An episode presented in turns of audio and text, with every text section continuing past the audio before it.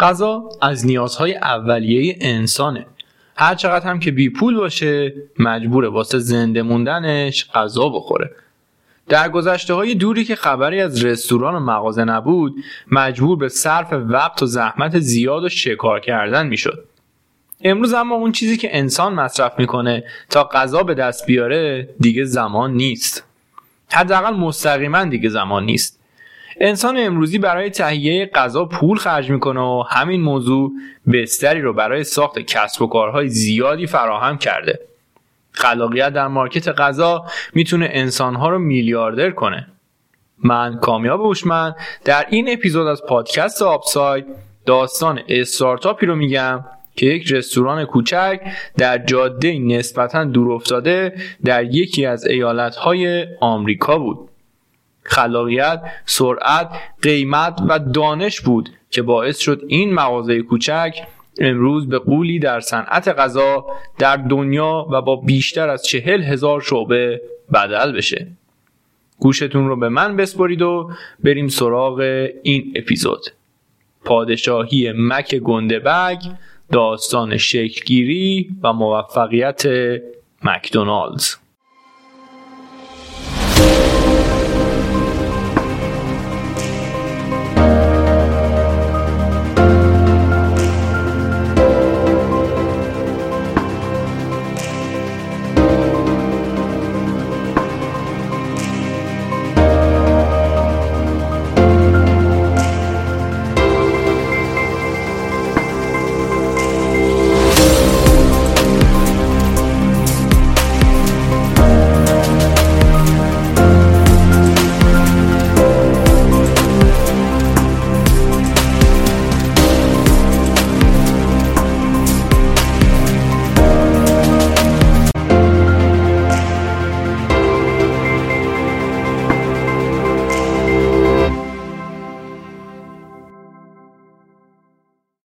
قبل از شروع اپیزود بگم که صفحه اینستاگرامی پادکست Upside رو هم راه اندازی کردم و مطالب جالبی درش قرار میدم. با سرچ Upside نقطه پادکست اون رو در اینستاگرام پیدا و دنبال کنید. لینکش رو هم در توضیحات این اپیزود قرار میدم. خب بریم سراغ داستانمون. ریچارد و مک مکدونالد دو برادر اصالتا ایرلندی هستند که در سال 1902 و 1909 در ایالت نیو همشایر در آمریکا متولد شدند. اونها در سالهای بعد به همراه پدر و مادرشون به ایالت کالیفرنیا مهاجرت کردند.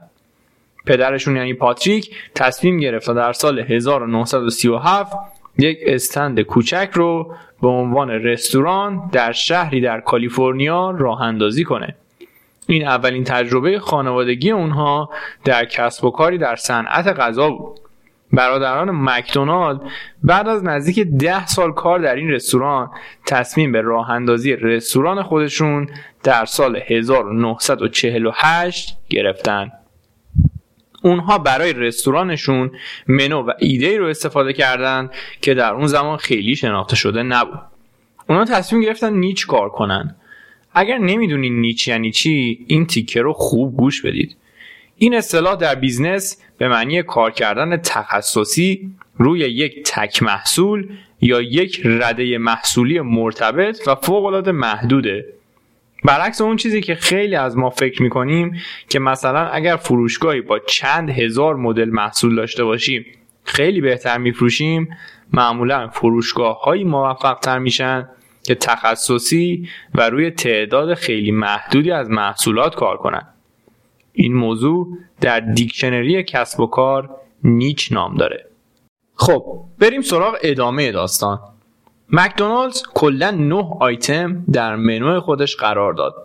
همبرگر 15 سنتی، چیزبرگر، نوشیدنی های سبک، شیر، قهوه، سیب زمینی و slice های کیک آیتم های اولین منوی مکدونالد رو تشکیل می‌دادن.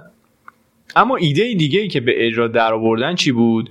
اونها سیستم آشپزخانه رو طراحی کردن که امروز در اکثر رستوران ها استفاده میشه. اونها میزهای کار و سرخکنها و سایر وسایل آشپزخونه رو طوری طراحی کردن که در وسط آشپزخونه و به صورت مستطیلی قرار بگیره و چیزی شبیه خط تولید کارخونه ها بشه.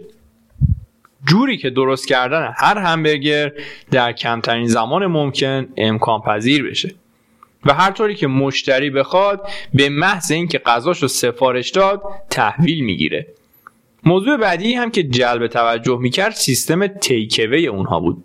در اون زمان رستوران ها خیلی با واجه هایی مثل تیکوی آشنا نبودن و اکثرا محیطی رو جهت نشستن و غذا خوردن آماده می‌کردن.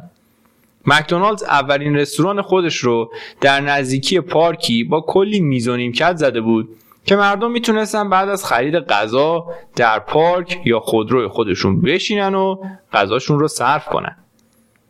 اونها به هم قول داده بودن تا با این ایده و رستوران بتونن تا قبل از 50 سالگیشون به حداقل یک میلیون دلار درآمد برسن. حالا این وسط بریم سراغ کسی که مکدونالد رو تبدیل به غولی کرد که امروز وجود داره. در سال 1902 آقای ریموند آلبرت کراک در ایالت ایلینویز آمریکا متولد شد. خانواده کراک مهاجرینی بودند که از جمهوری چک به آمریکا مهاجرت کرده بودند با توجه به اینکه اون زمان شناسنامه و مدارک شناسایی خیلی کاربردی نبودن و هر کی هرچی دلش می‌خواست راجع به خودش می‌گفت ری کراک داستان ما هم فقط 15 سالش بود که در زمان جنگ جهانی اول راجع به سنش دروغ گفته بود و تونسته بود راننده آمبولانس بشه. بعد از جنگ جهانی و در سالهای افسردگی بزرگ به مشاغل مختلفی از جمله فروشنده های لیوان کاغذی، مشاور املاک و نوازندگی پیانو در بندهای موسیقی رو آورده بود. راجع به سالهای افسردگی بزرگ یا Great Depression باید بگم که در سال 1929 تا سال 1934 فروپاشی اقتصادی عظیمی در آمریکا و دنیا شکل گرفته بود که ازش به عنوان سالهای افسردگی بزرگ یاد میشه. خانواده کراک در طی این سالها تمام زمین و خونه و ماشین و دار و ندارشون رو در بازار سهام سرمایه گذاری کرده بودند که بعد از ریزش عظیم و صد درصدی این بازار کلش از دست دادن. دوران سیاهی و تاریکی همینطور برای کراک ادامه داشت. اون در هر شغلی پا به بدترین شکل ممکن شکست می‌خورد و کلا تو بدهی و بدبختی قوتور بود. این وسط جنگ جهانی دوم از راه رسید و اوضاع بدتر هم شده بود. کار به جایی رسیده بود که کراک هر کاری می‌کرد تا فقط گرسنه نمونه.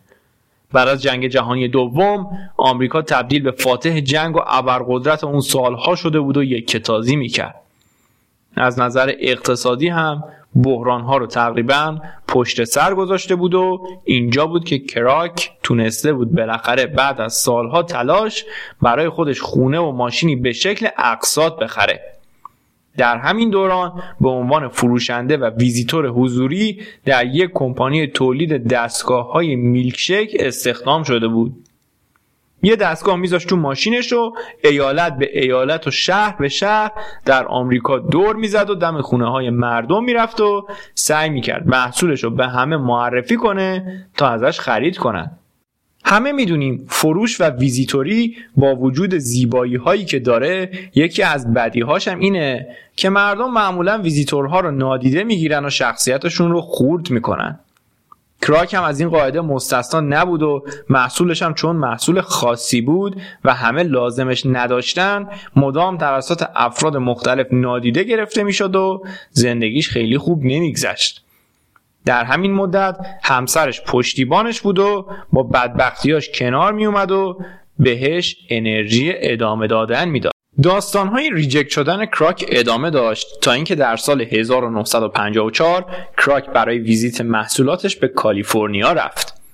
بین ویزیتهاش رستورانی رو دید که سرش خیلی شلوغه و رفت پارک کرد که غذا بخوره. کراک مردم زیادی رو دید که در پارک اطراف رستوران نشسته بودن و همبرگر دستشون بود و داشتن میخوردن. همونطوری که گفتیم غذاهای تیکوی در اون زمان خیلی شناخته شده نبودن و کراک هم از این موضوع تعجب کرده بود. اون رفت و تو صف سفارش ایستاد. نوبتش شد و بلافاصله غذاش رو تحویل گرفت. اون از این موضوع هم تعجب کرده بود و به فروشنده گفت که من همین الان سفارش دادم. چطوری میشه که غذای من انقدر سریع آماده بشه؟ رفت و داخل پارک نشست و غذاشو خورد. خیلی با دیدن سیستم این رستوران به فکر فرو رفته بود. دیگه با این اوصاف مشخصه که این رستوران اولین و تنها شعبه از رستوران مکدونالدز در اون زمان بود.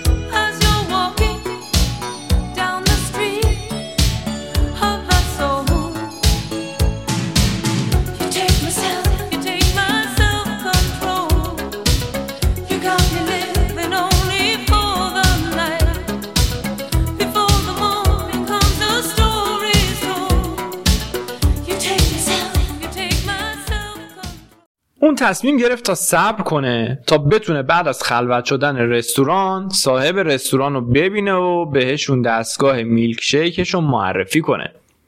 بعد از اینکه رستوران خلوت شد اون رفت و درخواست کرد که صاحب رستوران رو ببینه. اینجا بود که برادران مکدونالدز با روی باز قبول کردن که ببیننش. اون دستگاهش رو بهشون معرفی کرد و اتفاقا خیلی هم خوششون اومد و سفارش 6 دستگاه میلک شیک رو به کراک دادن.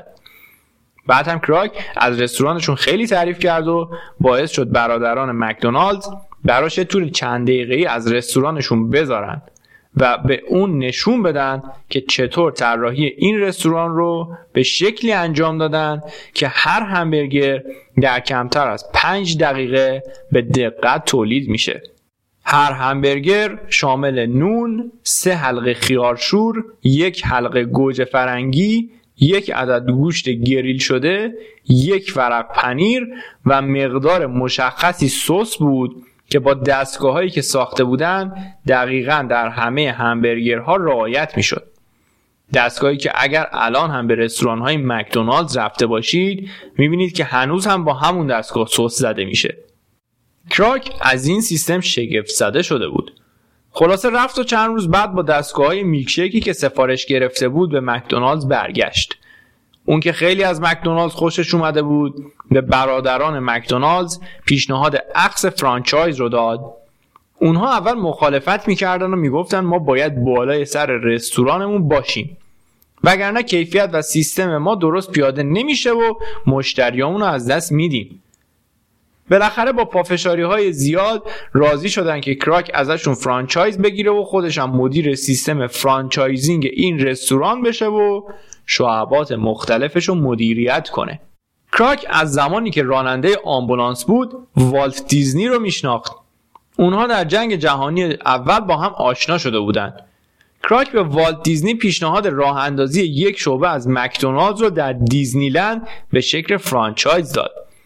اما با توجه به اینکه والت دیزنی می‌گفت باید قیمت سیب زمینی رو از 10 سنت بکنیم 15 سنت تا سود بیشتری داشته باشه کراک قبول نکرد و گفت گرون فروشی باعث از دست رفتن مشتریامون میشه. این داستانیه که خود کمپانی مکدونالدز تعریف کرده.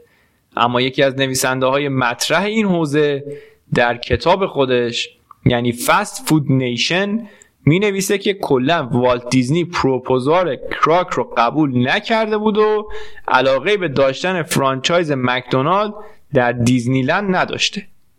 در اون دوره سیستم franchise بیشتر به شکل منطقه‌ای بود.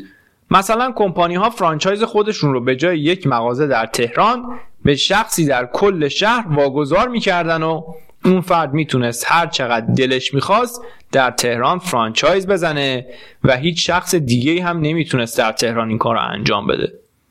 این موضوع باعث می‌شد که سوددهی برای اشخاصی که franchise می‌گرفتن بره بالاتر. کراک به عنوان مدیر franchise مکدونالد ایده دیگه ای رو اجرا کرد. اون فکر می‌کرد که داشتن franchise به صورت تک مغازه با اینکه سود کمتری داره اما مدیریت رو راحت تر می‌کنه و رقابت رو بالاتر می‌بره. بنابراین تصمیم گرفت که franchise ها رو به صورت تک مغازه ای اهدا کنه و تقریبا بنیانگذار این سیستم franchising شد. اون تونست با استفاده از تجربه شخصی خودش در بازاریابی franchise های زیادی اهدا کنه و تغییراتی هم در رستوران ها داد که اصلا مورد موافقت برادران مکدونالدز نبود. اما خب چون برادران مکدونالد در این موضوع بی تجربه بودن هیچ وقت مخالفت خودشون رو در این باره به صورت نامه رسمی اعلام نکردن و همین موضوع هم در ادامه کار دستشون داد. مثلا یکی از تغییراتی که کراک داده بود این بود که از پودرهای فوری میلکشیک که اون زمان تازه به بازار اومده بود در شعبات خودش استفاده کرد و دیگه با دستگاه میلکشیک درست نمی‌کرد.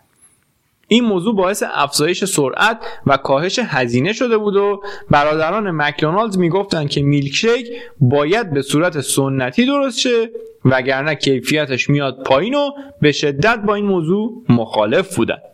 دیگه همه مکدونالد رو با کراک به عنوان مدیر فرانچایز هاش میشناختن و کسی اصلا برادران مکدونالد رو ندیده بود. هرچی جلوتر می‌رفت تعداد شعبات زیادتر می‌شد ولی با این وجود هزینه ها بالاتر بود و کل سیستم franchising مکدونالد در واقع زیانده بود. اینجا بود که وکیل کراک به دادش رسید.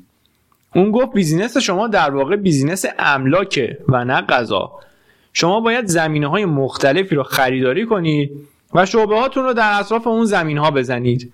اینطوری خودتون مالک زمین ها هستید و با راه اندازی شعبه هاتون در املاک خودتون و سپردن حق امتیازش به بقیه املاک اطراف زمینی که خریدین رشد می‌کنن و گرون قیمت تر میشن و شما می‌تونید سود بالایی داشته باشید.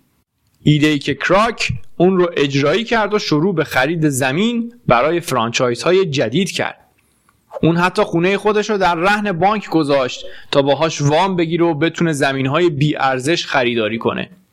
طی چهار الا پنج سال این برنامه نتیجه خودش رو نشون داد و درآمدزایی آغاز شد.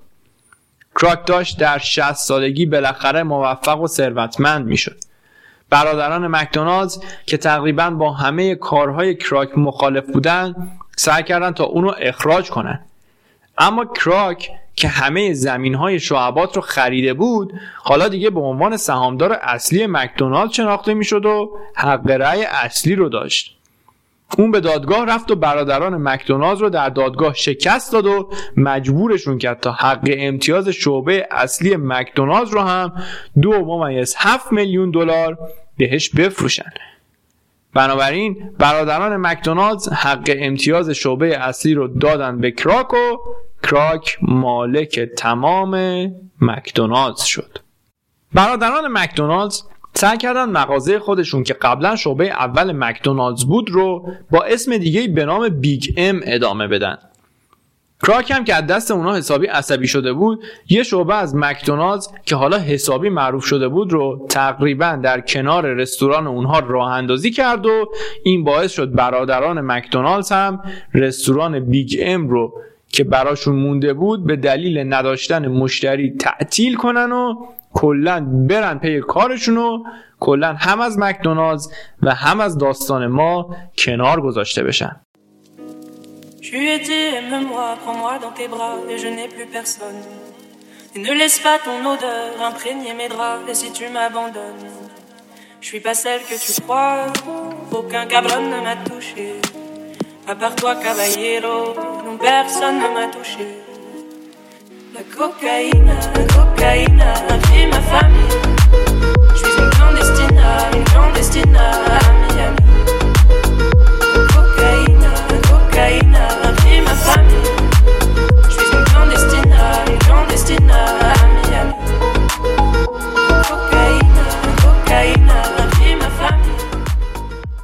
ادامه کراک که حالا دیگه خودش رو همه جا به عنوان فاندر مکدونالدز معرفی می‌کرد قوانین سفت و سختی رو برای همه شعبه هاش وضع کرد.